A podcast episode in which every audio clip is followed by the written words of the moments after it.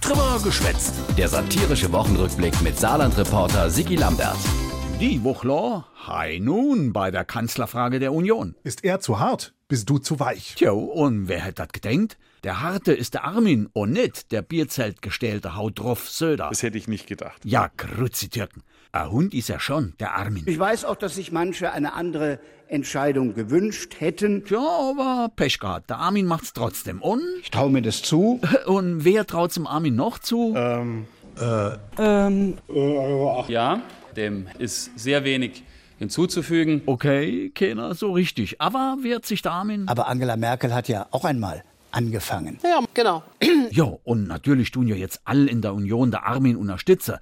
Ach, unser Ministerpräsident beispielsweise, der Tobias Hans. Ein Kanzler der CSU ist mir lieber als eine Kanzlerin der Grünen. Ja, äh, so hätte er das gar nicht gesagt, sagt der Hans. Aber auf der anderen Seite hat er viel Kontakt zu der Leuten an der Parteibasis und da wäre es schon so. Dass gerade ganz viele an der Basis eben auch sagten, dass sie sich Markus Söder wünschen. Ja, und dabei haben sie aber der kleine Armin aus NRW am Backe. Und der große Markus sitzt in München, schmiert sich Salb auf seine Blessure und schmollt. Wir wären bereit gewesen, unserem Land zu dienen. Pluralis Majestatis. Wir, Markus Söder, wären bereit gewesen. Und wir, Markus Söder, haben auch Unglaublich viel Zuspruch erhalten. aus ganz Deutschland von Politiker und von der Leid. Und es hat mich ähm, gefreut, es hat mich äh, bewegt und ich gebe zu, auch ähm, gerührt. Tja, das geht bei.